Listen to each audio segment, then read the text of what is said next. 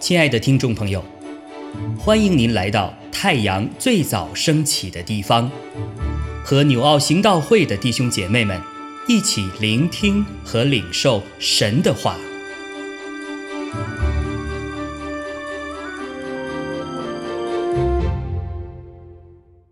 马可福音十章四十六到五十二节，到了耶利哥。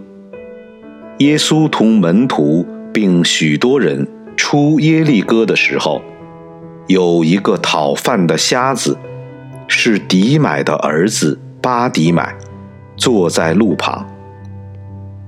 他听见是拿撒勒的耶稣，就喊着说：“大卫的子孙耶稣啊，可怜我吧！”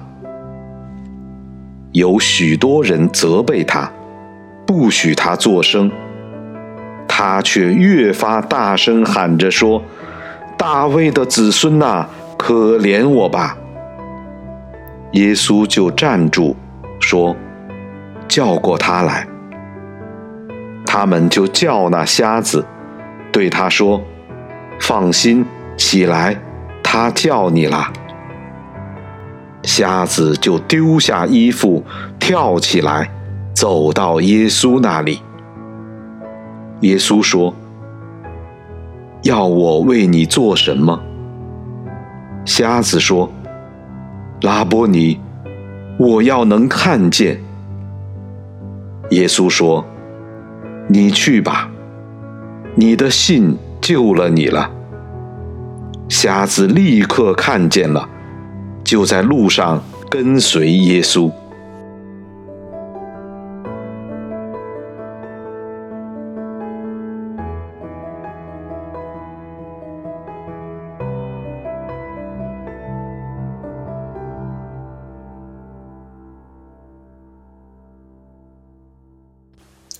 弟兄姐妹们平安。今天早上我们的 Q T 经文是在马可福音的十章四十六到五十二节。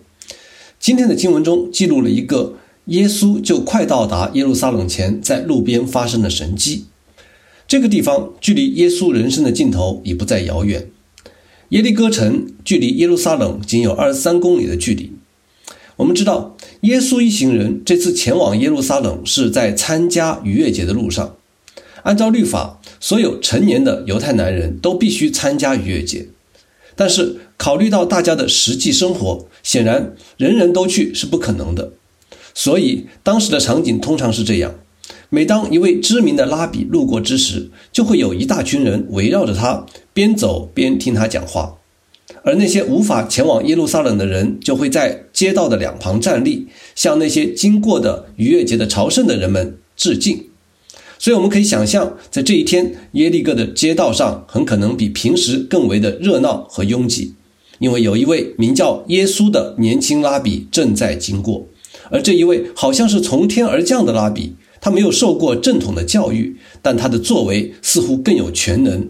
他医治并且赦罪，他的讲道似乎离经叛道，但却又深入人心。听说他这次去耶路撒冷要做些什么？但有没有人确切的知道他以及以色列到底会发生什么？我想，在所有的这些人群中，一定有渴慕的眼神，也有好奇的神情，同样也不会缺乏质疑和敌视的目光，在紧盯着耶稣的所作所为。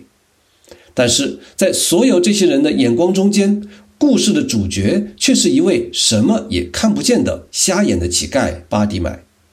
这个故事的过程，我想大家都很熟悉。我就不再重述，但是我们要重点看的是这个原本看不见的巴迪买是如何看见耶稣的。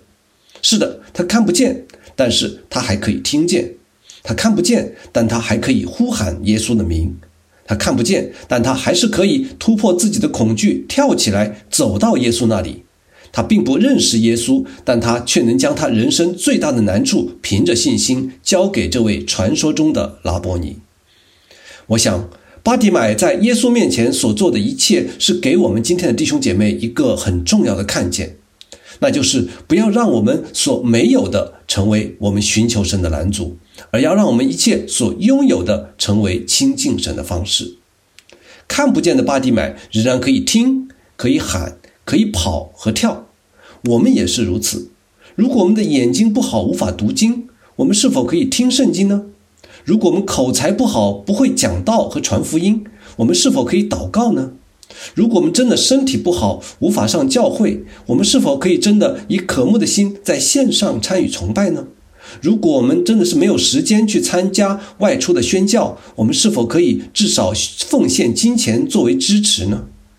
在忠心仆人的比喻中，耶稣说过：“因为凡有的还要加给他，叫他有余；没有的，连他所有的也要夺过来。”我们中间没有一位弟兄姐妹的恩赐是完全的。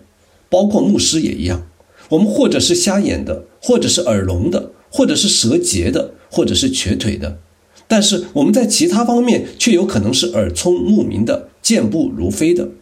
所以，使用你所拥有的恩赐来寻求神，来服侍神，焉知神不会加添你所没有的呢？正如巴迪买一样，他立刻就看见了，然后在路上跟随耶稣。从一个无法去圣殿的路人，成为了一位可以去圣殿的崇拜者。最近有一位台湾的身障律师陈俊汉成为了舆论的焦点。他患有先天性的脊髓性肌肉萎缩症，从小就没有办法翻身、独坐，只能以轮椅代步，连翻书都必须靠妈妈来帮忙。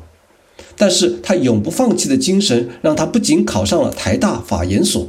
更取得了哈佛大学的法学院的硕士，密歇根大学法学院的硕博士学位。二零零六年，他更是考得台湾律师的榜首，同时又取得了会计师的执照。我想，他追求人生价值的道路远比我们绝大多数人都更为艰难，而我们寻求神的荣耀却远大于博士的学位和律师的身份。那么，我们还有什么理由不全力以赴呢？所以，弟兄姐妹们，看看我们所拥有的吧，无论多少，凭着信心都拿出来交给神来使用。愿巴迪买的神机成为你人生的祝福。阿门。亲爱的弟兄姐妹，透过今早牧者的分享，是否能够让您更多的明白神的心意，或是有什么感动和得着？欢迎订阅和分享我们的频道，让更多的人领受神的祝福。愿神赐福大家。